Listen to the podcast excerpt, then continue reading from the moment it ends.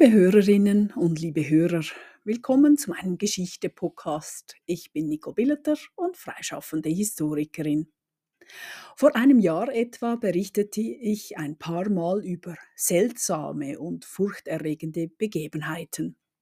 Zu Beginn der dunklen Jahreszeit ist ja offenbar die Trennung zwischen den Welten etwas dünner und manch ein unheimliches Wesen mag aus dem Schatten in unsere Welt schlüpfen. So möchte ich auch dieses Jahr von Gespenstischem berichten.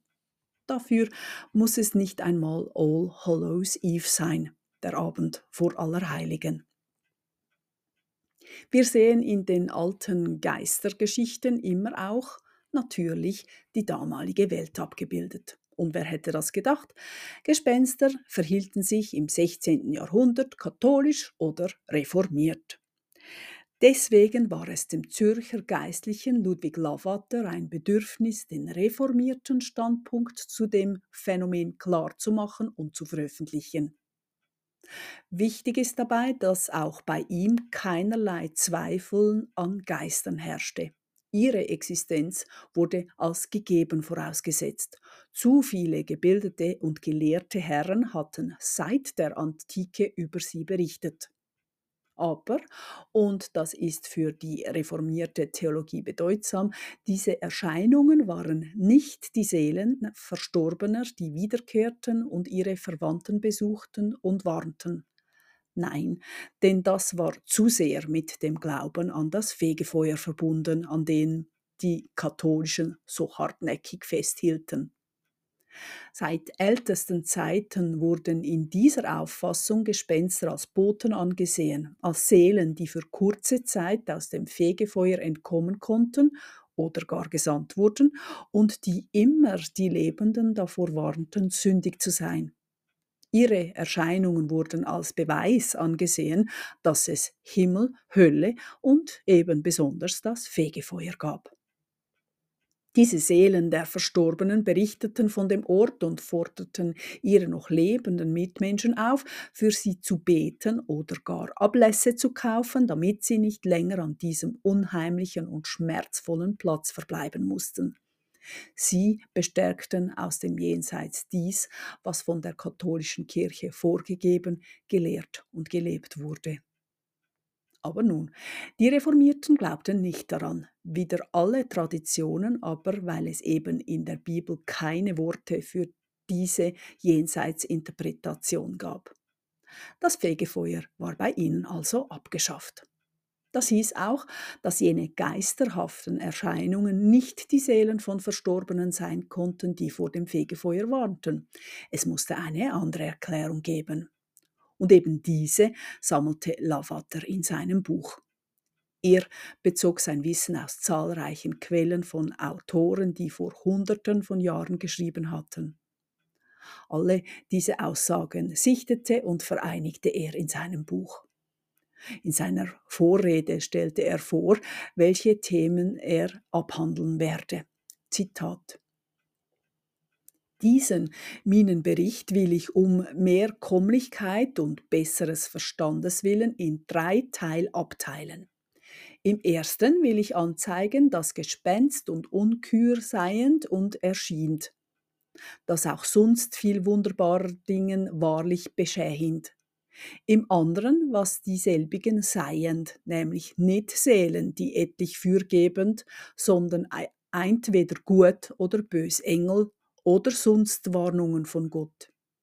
Im dritten, warum Gott, der Herr, diese Ding erschienen und beschehen lasse. Auch wie sich die Menschen sollend halten, so ihnen etwas dergleichen erschient und begegnend. In diesen Artikeln werden die fürnehmsten Dingbegriffen so von dieser Materie mögend disputiert werden. Zitat Ende. So stellt es sich in unseren heutigen Augen fast ein wenig als naturwissenschaftliches Werk dar.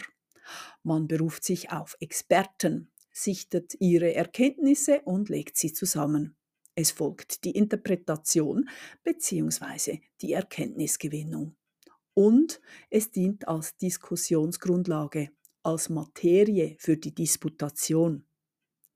Es ist quasi ein voraufklärerisches Werk. Hier noch ein Ausschnitt aus dem Buch, auf welche Grundlage Lavater sein Buch stellen will.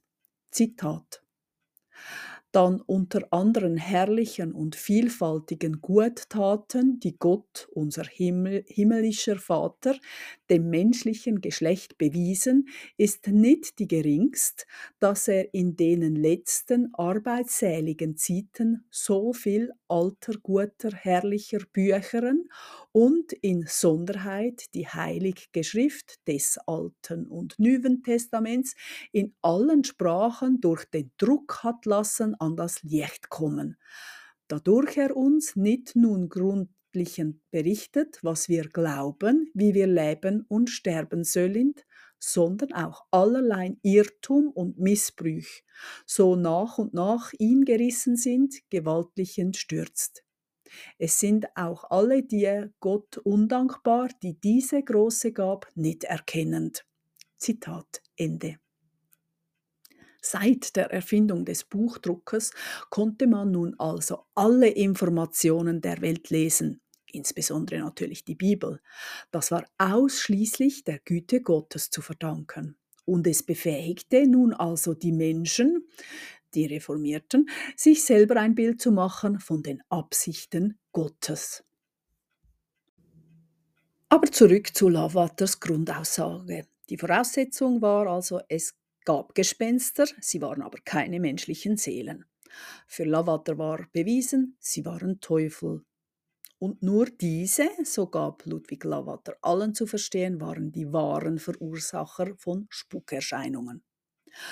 Aber wie sollte man sich nun gegen diese Phänomene wehren? Schließlich waren auch katholische Schutzritten oder Exorzismen abgeschafft. Deswegen half nur, was ein rechter Reformierter im Zweifel immer tun musste. Er hatte inbrünstig zu Gott zu beten und musste anständig Buße tun, indem er seine Sünden bereute. Denn nur von Gott kam Hilfe, und bestimmt zeigten diese Erscheinungen nichts anderes auf, als dass derjenige, der sie bezeugte, gesündigt hatte. Denn schließlich schickte Gott ihm hilfreich ein Zeichen. Es war die Sichtbarmachung der Gewalt Gottes sowie Regenbogen, Kometen und missgestaltete Tiere. So sah man die Welt damals. Alle diese Aussagen wurden von Ludwig Lavater also gesammelt und neu aufgestellt. Die Folge war ein außerordentliches, ein erfolgreiches Buch von diesem Autoren. Ludwig Lavater kam 1527 zur Welt und stammte aus vornehmem Zürcher Geschlecht. Seine Vorfahren waren Landvögte und Bürgermeister der Stadt. Als Hinweis auf seine geradezu adlige Herkunft kann dienen, dass dieser Lavater auf dem Schloss Kiburg zur Welt kam. Ludwig sollte keinen weltlichen Beruf ergreifen. Schon bald wurde er in die Klosterschule gesandt und studierte dann Theologie an den renommierten Universitäten von Straßburg, Paris und Lausanne. Mit 23 Jahren wurde er ans Großmünster in Zürich berufen und gehörte dort bald auch zur geistlichen Elite. Das zeigte sich nicht zuletzt daran, dass er in erster Ehe mit der Tochter von Heinrich Bullinger, dem Nachfolger Zwinglis, verheiratet war.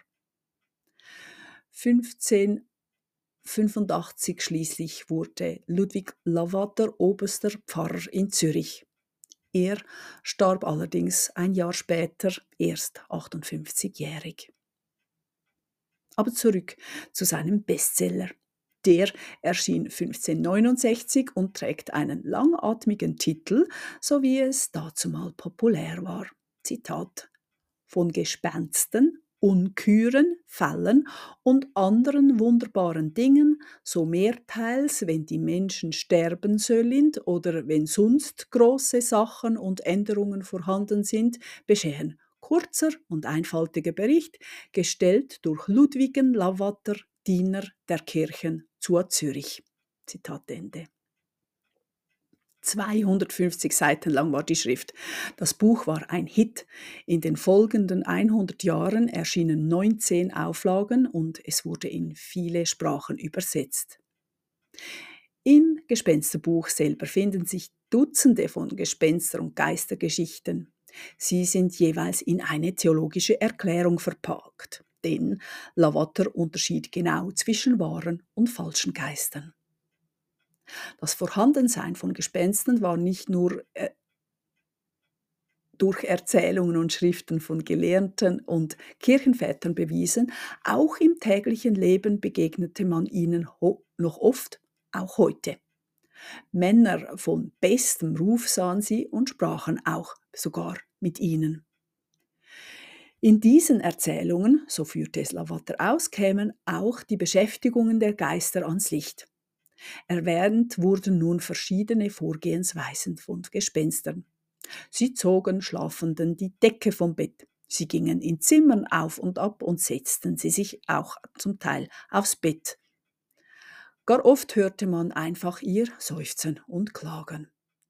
Und auch der reformierte Pfarrer berichtete von Gespenstern, die auf die Frage, wer sie seien, einen Namen angaben und sich als verstorbene Seelen outeten aber das sei eben ein Ablenkungsmanöver eines bösen Geistes. Dann gab es aber auch solche Gespenster, die wir heute als Poltergeist qualifizieren würden. Sie hoben Türen aus den Angeln und warfen mit Gegenständen herum, verwüsteten ganze Häuser. Und hier wurde streng unterschieden, wenn solches Poltern in neuen Häusern passierte, dann sei dies ein gutes Zeichen. In alten Häusern hingegen war es ganz sicher ein absolut böses Omen. Dann gab es auch absolut böse Geister, die es darauf anlegten, Menschen zu schaden. Sie bewarfen jemanden mit Steinen, versuchten ihn gar umzubringen. Besonders häufig wurden sie an Orten gesehen, wo in früheren Zeiten große Schlachten stattgefunden hatten. Jeder wusste auch, dass sich an Hinrichtungsstätten Geister herumtrieben. Auch Wälder waren noch unheimliche Orte. In diesem dunklen Dichticht konnte man des Öfteren Gespenstern begegnen. Es bestand für Ludwig Lavater auch keinerlei Zweifel, dass Naturgeister existierten. So erwähnt er etwa in einer Erzählung Berggeister. Das Gebirge war damals noch unerforscht und unheimlich. Man bestieg keine Berge. Es gab sogar Verbote, dies zu tun, weil die Macht, die von ihnen ausging, noch ungebrochen war. Würden Menschen dorthin gehen, würden sie sicherlich mit Kräften konfrontiert, die sie nicht aushalten konnten. Noch erdreisteten sich die Menschen nicht, den Berg zu bezwingen, wie es heute so unsympathisch heißt. Als Beweis dieser Berggeister führte Lavater eine Geschichte an, die klingt wie eine Legende oder eher wie eine Sage. Zitat Ein frommer und gelehrter Mann hat auf eine Zeit an mich geschrieben, dass zu Davos in den bündnerischen Gebirgen eine Silbergrub sei, auf welche das Haupt desselben Orts, Herr Landamann Peter Buol, ein tapferer Mann in verstrichenen Jahren große Kosten verwendet, aber nicht geringen Reichtum aus derselbigen gesammelt. Darin war ein Geist oder Bergteufel, welcher sonderlich an dem Freitag, wann die Bergleute das ausgegrabene Metall in ihre Geschirr geladen, sich sehr geschäftig erzeiget und das Metall nach seinem Wohlgefallen aus einem Geschirr in das andere geschütt. Welches der Landamann nicht für übel aufgenommen, sondern so oft er in die Grube hinunter oder aus derselbigen wiederum heraussteigen wollen, segnete er sich mit Bezeichnung des Kreuzes und blieb unverletzt. Auf einen gewissen Tag aber begab es sich, als dieser Bergteufel sehr überlästig und ungestüm gewesen, dass einer von den Silbergräbern denselben aus Verdruss mit Scheltworten übergossen und mit vielen greulichen Flüchen zu ihm gesagt, er sollte zur Höllen hinunterfahren worüber der Bergteufel den Berg knapp bei dem Kopf ergriffen und ihm denselben also herumgedreht, dass das Angesicht auf den Rücken gekommen und er doch nicht gänzlich erwürget worden, sondern mit diesem verdrehten und gekrümmten Hals noch etlich Jahre lang gelebt. Auch vielen, die noch im Leben sind, wohl bekannt gewesen. Etlich Jahre aber danach ist er gestorben. Zitat Ende. Sie erkennen die Elemente, die wir aus den Sagen kennen. Ein ganz konkreter Ort wird bezeichnet. Die Hauptperson, eine gute, kann sich schützen, indem sie ein göttliches Segenszeichen über sich macht und dem tobenden Geist mit Respekt begegnet. Als ein Mensch sich aber dem Ungeheuerlichen gegenüber ungebührlich verhält, da zeigt der Geist sein wahres Gesicht und verletzt die Person. In unserem Fall dreht sie ihr den Hals um. Aber der Mensch starb daran nicht, sondern musste noch einige Jahre damit leben. Wie erwähnt, diese Geschichte wird von Lavater als wahr angenommen, vermutlich, weil seine Quelle ein frommer und gelehrter Mann war, dem Lavater offenbar vertraute. Lavater beschrieb auch in anderen Geschichten, dass jemand, der einem Geist begegnet war, danach verändert war. Nicht gerade mit umgedrehtem Hals, aber doch oft gab es körperliche Symptome. So schwoll etwa das Gesicht der Menschen an oder sie wurden gar wahnsinnig. Es gab aber auch Gespenster, die Tiere, insbesondere das Hausvieh, angriffen, es aus den Weiden trieben oder sonst Schäden an ihnen anrichteten. Oder aber Geister versteckten sich in Gestalten von Tieren. Die unheimlichen, die wilden etwa, zeigten sich als Wölfe, Katzen oder Eulen. Die harmloseren Tiere, etwa Tauben, Hunde oder Hasen, konnten demnach manchmal Engeln als Tarnung dienen. Des Weiteren, so berichtete es Lavater, war es wichtig, zwischen richtigen Erscheinungen und Sinnestäuschungen zu unterscheiden. Er informierte zum Beispiel über die Irrlichter, die über Mooren gesehen wurden, über das Echo oder Lichtbrechungen über dem Wasser. Hier seien normale physikalische Tatsachen am Werk, weder Engel noch Teufel. Aber dann gab es natürlich auch absichtliche, bösartige Täuschungen von Menschen, die ihre Mitmenschen erschrecken wollten oder sie gar betrügen. So war es damals bekannt, dass um das Großmünster in Zürich herum ein Totentanz stattgefunden hatte. Viele Zürcherinnen hatten die bleichen Gestalten beim Tanz in der Nacht gesehen. Es stellte sich aber heraus, dass ein paar Jugendliche die Bewohner der Stadt zum Fürchten bringen wollten. Auch wurde ein Poltergeist im Haus des obersten Pfarrers in Zürich im Jahr 1701, also viele Jahre nach der Bucherscheinung Lavaters, als Techtelmechtel enttarnt. Wenn letztere Geschichte Sie interessiert, so hören Sie doch gerne in meine True Crime Geschichte Nummer 15 hinein. Die Reformation hatte sich zur Zeit Lavaters durchgesetzt, mindestens an einigen Orten der Eidgenossenschaft. Sie war nicht mehr wegzudenken. Aber trotzdem schien es gerade auch Lavater noch äußerst wichtig, die andere Welt, die katholische, lächerlich zu machen. Er berichtete in seinem Gespensterbuch auch, fast möchte ich sagen genüsslich, von dieser Geschichte. In Chiavenna im Veltlin waren des Nachts auf dem Friedhof ganz deutlich Lichter zu sehen, die sich knapp über dem Boden schwebend fortbewegten.